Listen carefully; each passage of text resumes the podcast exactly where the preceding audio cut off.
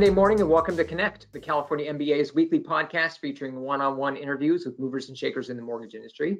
It's July and it's our final week of the month, and we're going to uh, complete our month long uh, dive into all things legal and uh, uh, litigation within the mortgage industry. We've got a great guest today, excited to get into the conversation with him here in just a minute.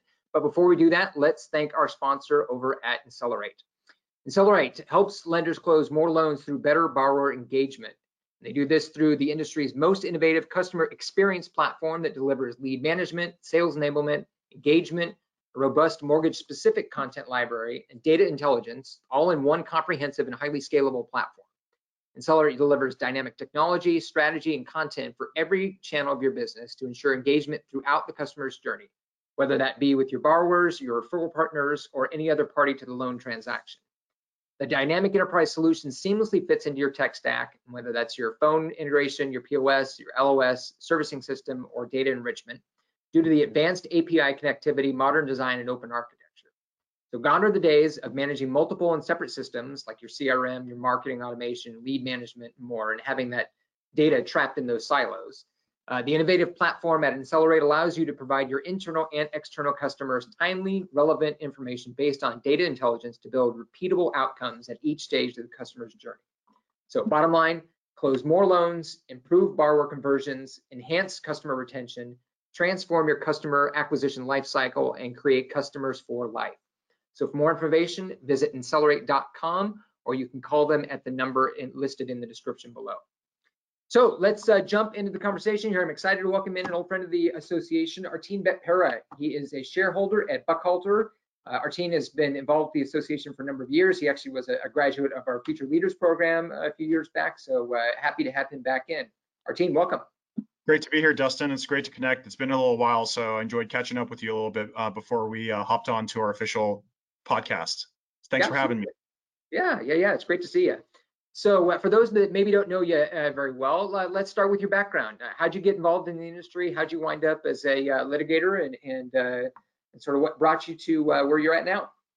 So it's funny, I when I first decided I want to be a lawyer, um, I didn't know that there was anything outside of being a, a litigator. I thought just being a lawyer was just about handling lawsuits um, and, and, dealing with legal claims. Um, little did I know that there's also corporate lawyers, there's regulatory lawyers, and and a, and a whole panoply of, of, different types of lawyers. But for me, I just really felt like I was hardwired to um, be a litigator, and and which really at the end of the day, I think a lot of it has to do with with with solving hard problems uh, and helping clients navigate through difficult situations in an adversarial environment um, and and you know what I found was that it, it, was something that I that I had some skill in, in helping my clients through difficult legal problems.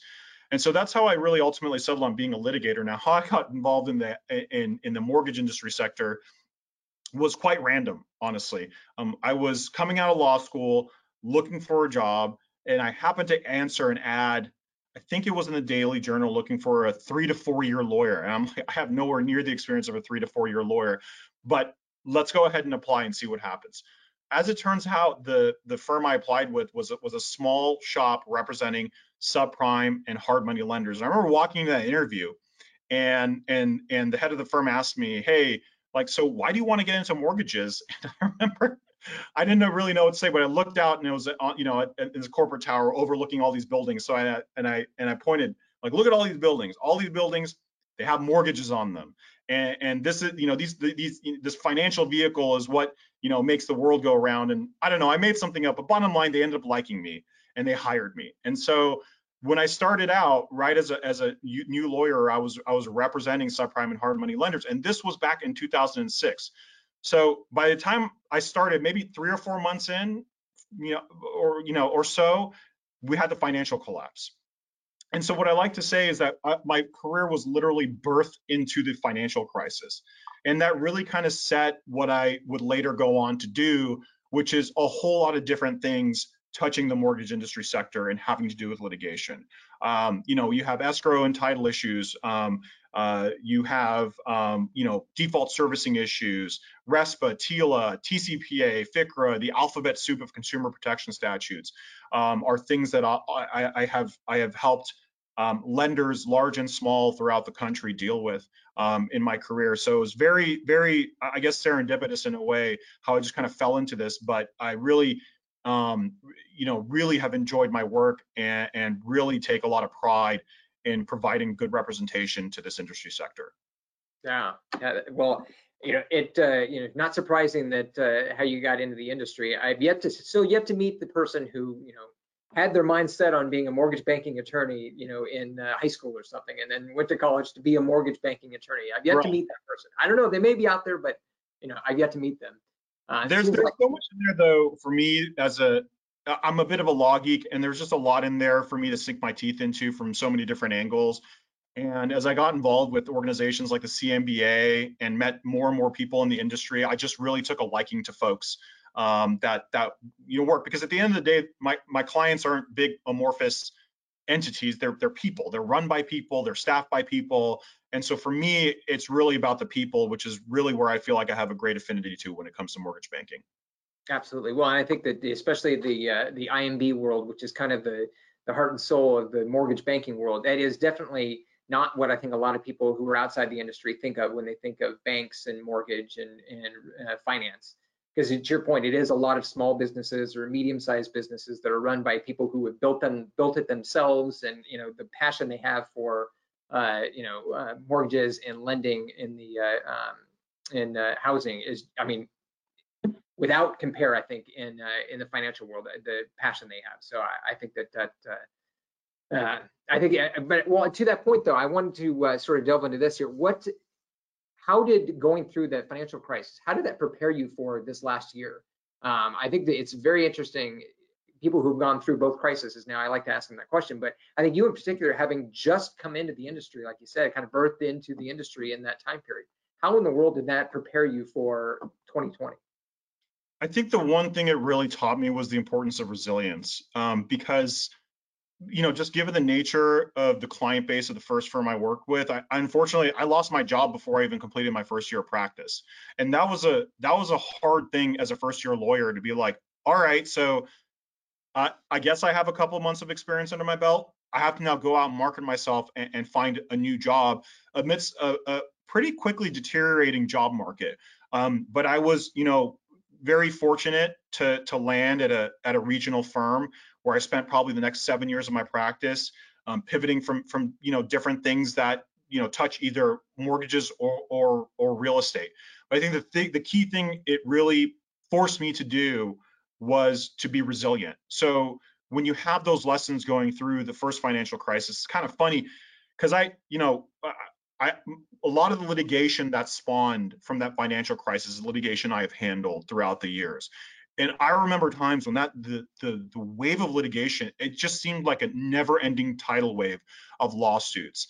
And I remember thinking to myself, maybe about a year and a half ago before COVID, I, I think we're finally through through litigating all this legacy stuff from the last financial crisis. And once you know, as soon as I have my thought, I'm not, you know, I'm taking no responsibility for, you know, causing the next crisis in my mind. You but, jinxed. Right, exactly. Um, uh, it is the the next crisis hits. And really, a lot of the lessons I learned from the first time around um, uh, applied just as equally in terms of really being resilient and being adaptable and really learning to, um, you know, to, to, to navigate through troubled waters.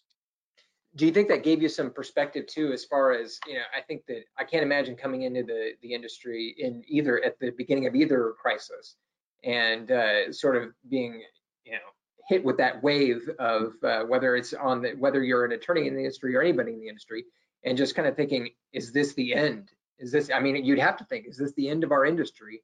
And having gone through one of those, I think it, it must give you some perspective that okay, this too shall pass. We've been through one of these before. We've been through crisis before, and you know we've come out on the other side. So, I mean, do you think that's uh, kind of giving you that perspective as well? Yeah, absolutely. I mean, I think, and, and you saw so I, you know, in terms of the resiliency I'm describing, like personally, I think you saw that a lot from the folks that came out on the other side and achieved success in the wake of, of what was really in 08 a devastating financial crisis. And things played out a lot differently when it came to the mortgage industry this time around. I mean, you essentially saw, particularly for instance, when it came to refinances or even purchase money because of a really hot housing market, you saw things going in a, in a, in a bit of an opposite direction than, than you did in 2008. In other words, we didn't have that big cliff fall off. Although we were dealing with a lot of different types of adversity during the time, um, it was it was unique, unique from what what was experienced in 2008, um, albeit it was it was a crisis nonetheless. Um, so it was it was interesting to kind of see how things folded. I think a lot of the things that at least I had assumed when this when the crisis first started to foment in early 2020 didn't really come to bear at all. Um, you saw housing the ho housing market go white hot. Um, you saw, you know, a huge, huge activity in refinances because of low interest rates. So, it, you know, definitely it took on a different facade than than the first time around. Uh, so, Artin, looking forward here now, what uh, I know that uh, one of your areas of uh, uh, focus in your practice is on TCPA issues. So, it, whether that or is there another issue that you're keeping an eye on right now as far as trends that uh, everyone else should be watching in this year and in 2022? Yeah, I mean, I'll address the TCPA. I think the interesting thing that myself and a lot of other practitioners in this space have been talking about, particularly when it comes to um, you know, institutional clientele um, is is the litigation volume right now. Um, it seems as though, and you know, whether it's because of government stimulus or otherwise, there is not as much activity um, in in filings um, as we saw, say, for instance, in the wake of the 2008 financial crisis. That's that may perhaps be because we're we're just damming things up and that there will eventually be some kind of reckoning as you know defaulted and bad debt reworks its way out of the system.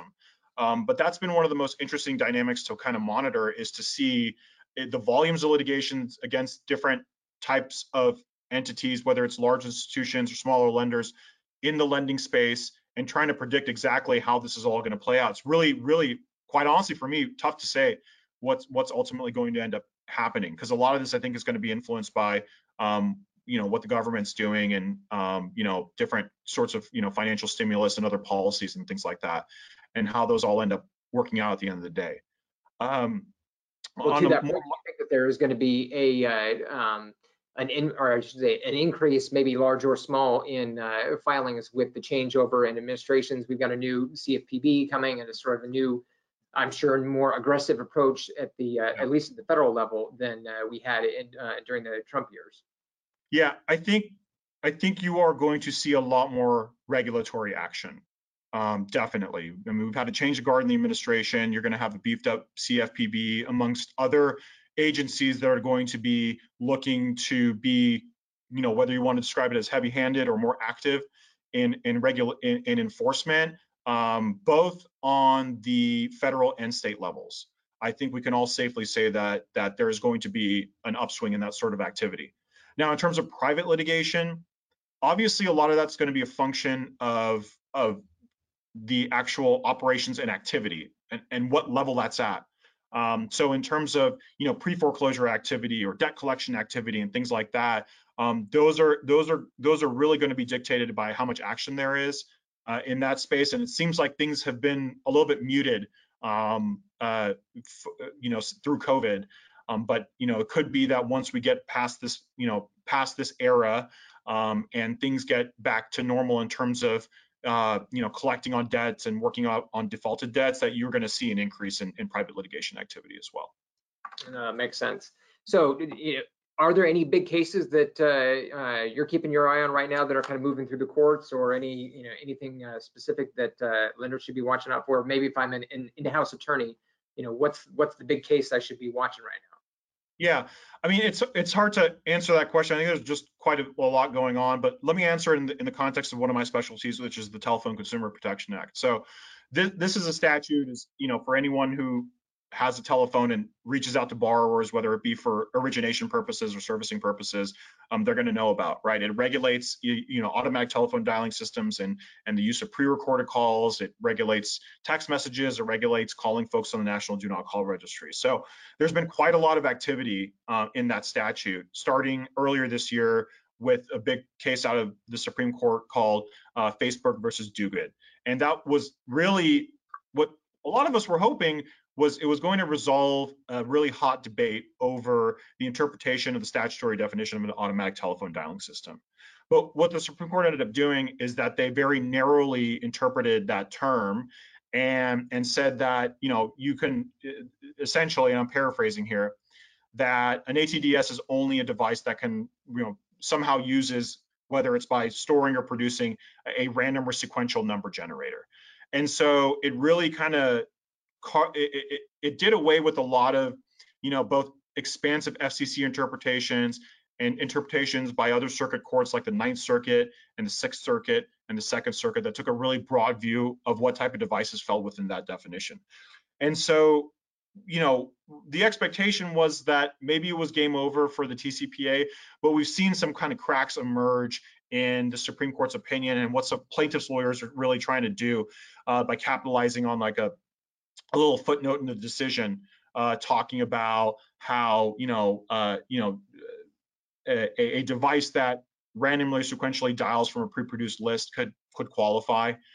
Anyways, the long story short, without really getting into the boring details of that all, is that it's given plaintiffs counsel the opening to try to argue to courts that actually Facebook, uh, Facebook shouldn't preclude them from suing uh, lenders and other entities that use auto dialers uh, for violating the statute by using an automatic telephone dialing system.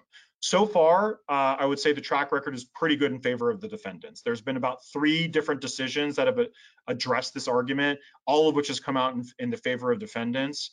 Um, and and so I think the bottom line is, is that given a lot of the uncertainty in litigation, the advice I most frequently give to my clients is that when it comes to Facebook, when it comes to compliance with the TCPA, more or less keep doing what you were doing, particularly if, if doing what you were doing involved just your block and tackle uh, compliance strategies, right? You want to make sure you have the right type of consent.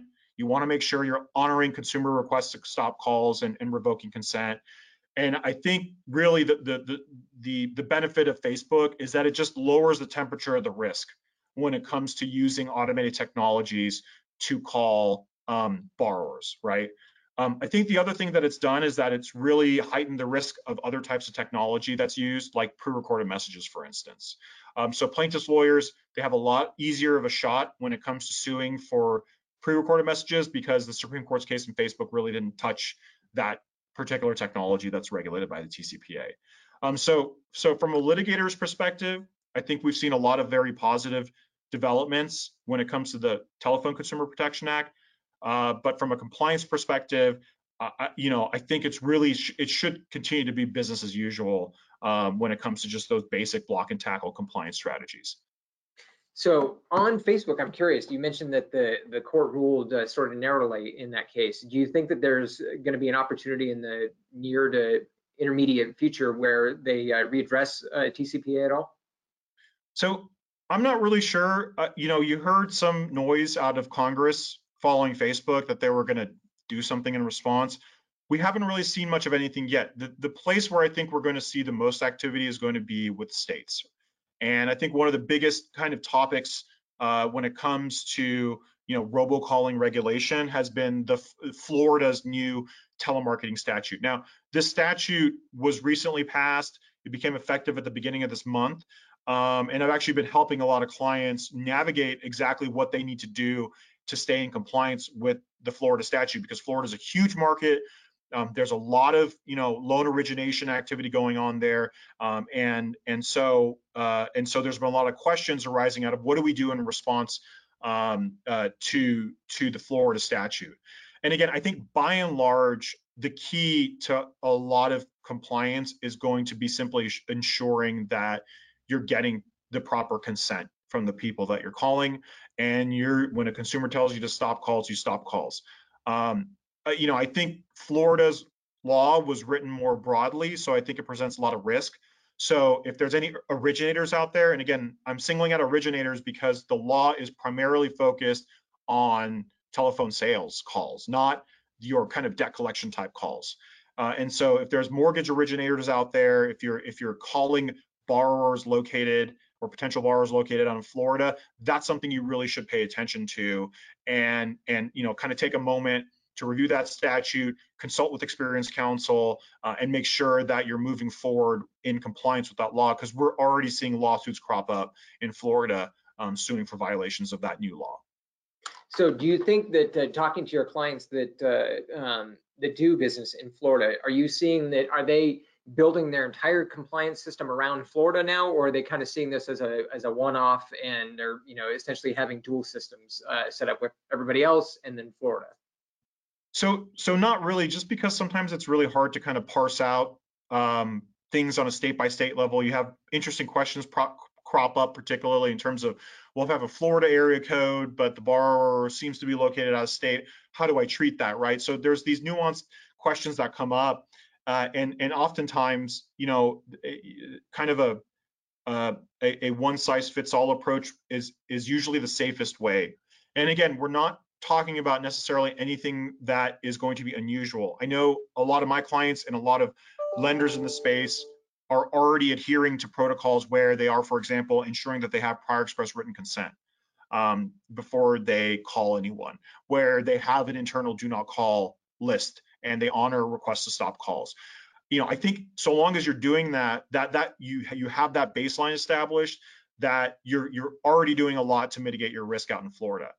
I think the thing that it, you know is of concern is that now there's a private right of action in Florida. Now you can get private lawsuits in Florida and class actions in Florida dealing with these sorts of violations. So really outside of you know these these risk mitigation measures that that you ought to be taking, it just presents uh, a new level of risk because now you can get sued out in Florida for non-compliance, which makes kind of you know ensuring compliance that much more important. Right. I know that makes sense. So, I mean, and maybe you answered this, but uh, you know, maybe looking beyond uh, uh, TCPA issues and, and the Florida uh, issue, what's the most if I'm a, a, uh, in-house compliance or uh, in-house counsel, what's the most underestimated litigation threat uh, to me and my and my uh, company from your perspective? You know, I think it's it's difficult to really pinpoint one exact thing, right, to answer that question. Uh, and I'm not uh, answering, I'm, I'm, giving you a bit of a non-answer here, but it's really, there, there's so many, an amalgamation of different risks, given how many different places a lender's operations, whether it's on the origination side or on the servicing sides, intersect with different types of laws, right? You can take Fair Credit Reporting Act as one example of where you're seeing a lot of different litigation activity, whether it's by, you know, due to, um, you know, uh, reporting issues, whether it's due to uh, identity theft issues or mixed filed issues. There's there's a lot of activity. That's another statute where you know that there is implications in the mortgage lending industry, and that is leading to quite a bit of activity when it comes to litigation. Um, but I would say that really from a more holistic perspective, I think it really is helpful to focus on having a culture of, of compliance, right? Where you know where you, you, you're taking your obligations seriously, where you have robust, what I call infrastructure in order to comply with all these different types of laws. And I know, particularly in dealing with a lot, you know, I'm sorry, I, and I know particularly in, you know, conversing with a lot of different in-house counsel, it's a very challenging task. Um, but I think from a holistic perspective, if if companies can have more, oh, my lights went on, I'm must not be moving. On. There we go. Uh, but I think from a holistic perspective, um, if, if companies just really uh, maintain a, a, a, culture of compliance, um, that is very helpful in terms of trying to keep your organization out of harm's way. Right.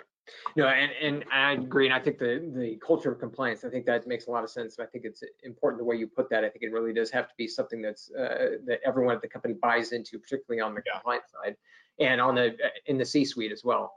Um, yeah. So I guess if then if I'm again back putting myself in the shoes of uh, in-house uh, counsel or compliance, and I'm you know listening to this and I'm running right back to my team and I say, okay, yes, we need to build a culture of compliance. Yes, that's something that we can work on long term. But here's the one thing I've got to do right now. Here's what we've got to do right now that Artin Betpera says that he's seeing that is a big issue out there and people just aren't paying enough attention to. What's the one practical thing I can do right now?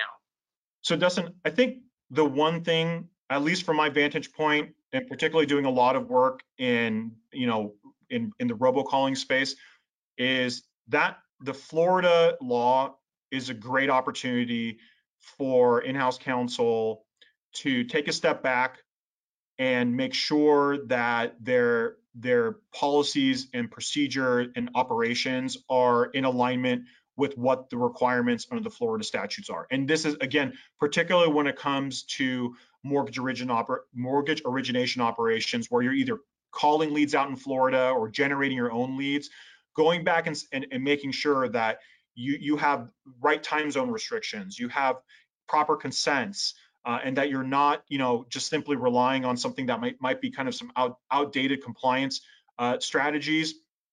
Um, because uh, the key thing is here is Florida is likely not the last state to step in and pass more onerous regulations when it comes to not just automated dialing, but but but making any sort of call for for telephone solicitation or telephone sales purposes, regardless of the type of technology that you use. So from, from my vantage point and, and seeing what I'm seeing in terms of the legal developments uh, when it comes to telephone sales, I would say that's the one thing take back. It's a great thing to kind of drill down into and, and take a closer look at. Good. I think that's good advice, especially because you point out, I mean, in, in sort of the same way that uh, when uh, new laws are passed in California, they tend to uh, spread across the country. Uh, same thing in Florida. It sounds like this won't be the uh, the last place we'll see that uh, tightening up the issue there or tightening up the rules there. Yeah, so, and interesting enough, you usually see these things coming out of like California or something like that. It it's it's it's rare to say that Florida is leading the way in terms of a state that's imposing heightened restrictions on on businesses, but it's a weird time, man. Yeah, yeah. Who knows? Well, don't give uh, California any, any ideas. We'll, uh, you know, I'm sure our legislators will get right back on that.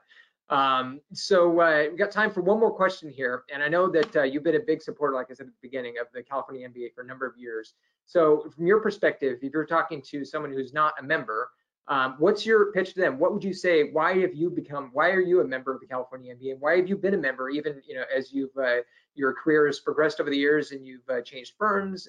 It, what has kept you engaged with the California MBA? Yeah. So the California MBA actually was one of the first industries trade associations I ever get, became involved in. And I'm fairly certain one of the first conferences I'd ever attended as a young lawyer. And I remember, and those are, you know, I can make my way around to conference rooms after, you know, co conferences after many years of experience. I remember the first one I went to, I was standing around like, I don't even know what to do with myself right now. I don't know anyone or anything or what I'm doing. But I remember meeting you, Dustin, and Susan, and you guys showed such a tremendous level of support for myself, encouraging me to join future leaders and really just being great friends throughout throughout several years of knowing each other. And I think that you know, kind of going back to one of the original things I said, for me, a lot of it comes down to the people and the relationships that I'm able to build through my career. It's one of the most fulfilling aspects of my career, and, and it what it's what keeps me going. And so when it comes to the people, the CMBA has great people, both in terms of the folks who are running it and the folks who are members. Um, and I'm proud to say that many of the members of this organizations are, are, are either my clients or, or the clients of, of my firm, um, which by the way, you know, is has traditionally been very, very involved in the CMBA as a firm and, and just has a really great, robust team that can help service so many different facets of what a mortgage lender, originator, or servicer uh, uh, might run into when it comes to legal compliance and legal risk. Um, I, I think it's a great way to keep plugged into the industry. And really, I think it engages a lot of great advocacy. One of my favorite events is Legislative Day. I remember the, the first one I ever went to was like taking an adult field trip for me. I was like giddy from it because we got to go in, we got to sit face to face with legislature legislators, and we got to advocate in real time on behalf of the industry. And I thought that was such a great one of one of the really unique things that the CMBA helps set up year after year. Um, and that really is a hallmark of the type of service that the that the organization provides. Um, and it's always been a great event. I'm looking forward to the next time, hopefully, you know, maybe next year when we're able to do that in person and come up and and and, and meet with you know the folks that are making decisions up at the Capitol and to really show them like look we're not just some big bad industry or you know it's it's it's real people um, you know eh, offering real good products and and and with voices that should be heard. Yeah Well, Artina, I couldn't have said that any better. And I second you when you say, uh, talk about uh, having a legislative day back in person again. We are definitely looking forward to doing that again in uh, the spring of uh, 2022. So, hey, thanks again for joining us, Artina. It's great to see you again. Great to uh, hear your voice, see your face, and hopefully we'll uh, see you at one of our conferences later this year or at least at legislative day next spring. Thanks for joining awesome. us. Thank you so much for having me, Dustin. Yeah. And if you enjoyed the conversation, make sure and subscribe to us here on our YouTube channel. You can also find us on SoundCloud, Spotify, and Apple Podcasts. And we'll be back again next week for another episode of Connect. See you then.